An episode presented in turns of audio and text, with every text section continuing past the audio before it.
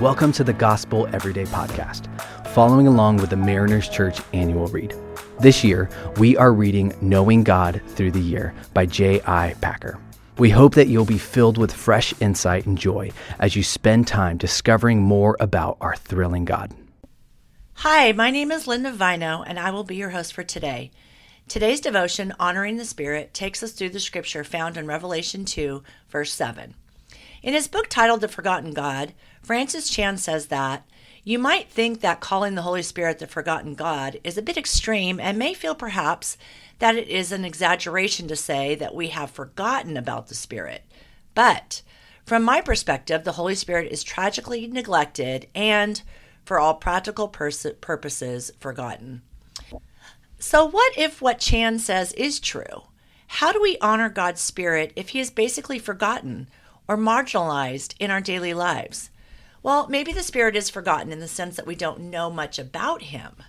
So, when we meet people for the first time, maybe at a friend's party or a work event, we laugh, talk, share, and we generally have a good time with our new acquaintances at our table. Then the event comes to an end. We say our goodbyes and we might even promise to stay in touch, but we don't. Why don't we stay in touch? Well, perhaps we become busy or our attention moves to other people and events, which causes us to forget about our new acquaintances. Now, we don't intentionally forget about them, really, but we just didn't know enough about the new people that we had met to make a relationship with them a priority. Could the scenario above resemble our relationship with the Holy Spirit? We just don't know enough about him, even though his work is found on every page of the scriptures. And if we really don't know him and his work in our lives, how can we honor him? So let's see what scripture reveals to us about the Holy Spirit.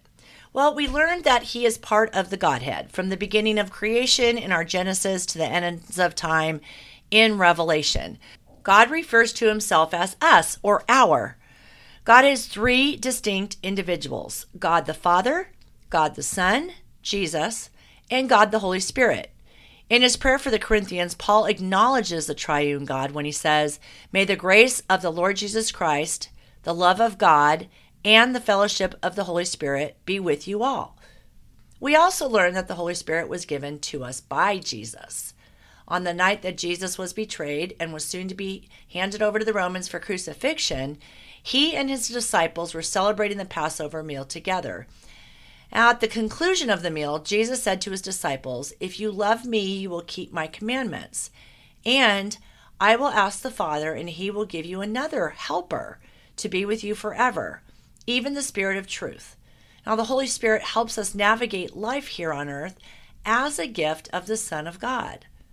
1 Corinthians 16:11 says, "But you were made right with God by calling on the name of the Lord Jesus Christ and by the Holy Spirit of God." The Holy Spirit leads us to salvation in Jesus Christ. In fact, Andrew Murray, in his devotional Daily in His Presence, poses the idea that there would not be any Christians except by the working of the Holy Spirit on a person's heart.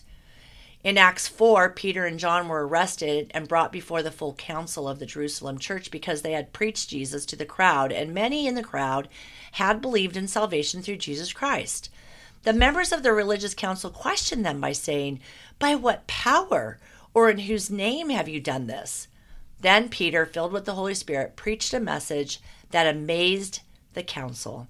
They were amazed at their boldness and their insight into the scriptures, as they had no training in the scriptures, as they were just ordinary men. Ordinary men indeed, who were filled with and who were empowered by the Holy Spirit of truth. We see in Peter's encounter with the religious leaders that the Holy Spirit gives power in order to convey truth. Search the scriptures and you'll discover that the Spirit gives gifts and talents, He gives hope, and He is our teacher who gives insight into God's Word. The Spirit helps us grow in our faith and to conform our lives into the image of Christ's. He fills us with the enthusiasm for the work of God in the world. It is God's Spirit who enables us to love other believers and to love our enemies. And most importantly, it is the Spirit's work that enables us to love God more and more and to feel His presence each moment of each day. So I pray that God's Holy Spirit will no longer be the forgotten God, that we will not view Him as a casual acquaintance, but as a unique person of the Godhead whose work is to point us to Christ. and then we can give him honor as we allow him to work in our lives. Let's pray. Lord, thank you so much, Holy Spirit, for what you do in our lives, the way you guide, the way you direct, the way you give us insight into God's word. Thank you, Holy Spirit, for the way you direct our path. You give us words to speak. You lay things on our heart. You help us to love others and our enemies well. It's in your holy name we pray, Jesus. Amen. Thanks so much for making the Gospel Everyday podcast an important part of your day. Hit that subscribe button if you haven't yet, and we'd love it if you could take a few moments to rate and review the podcast. Tune in tomorrow for brand new content. If you'd like more information about Mariners Church, download the Mariners app at your favorite app store or visit marinerschurch.org.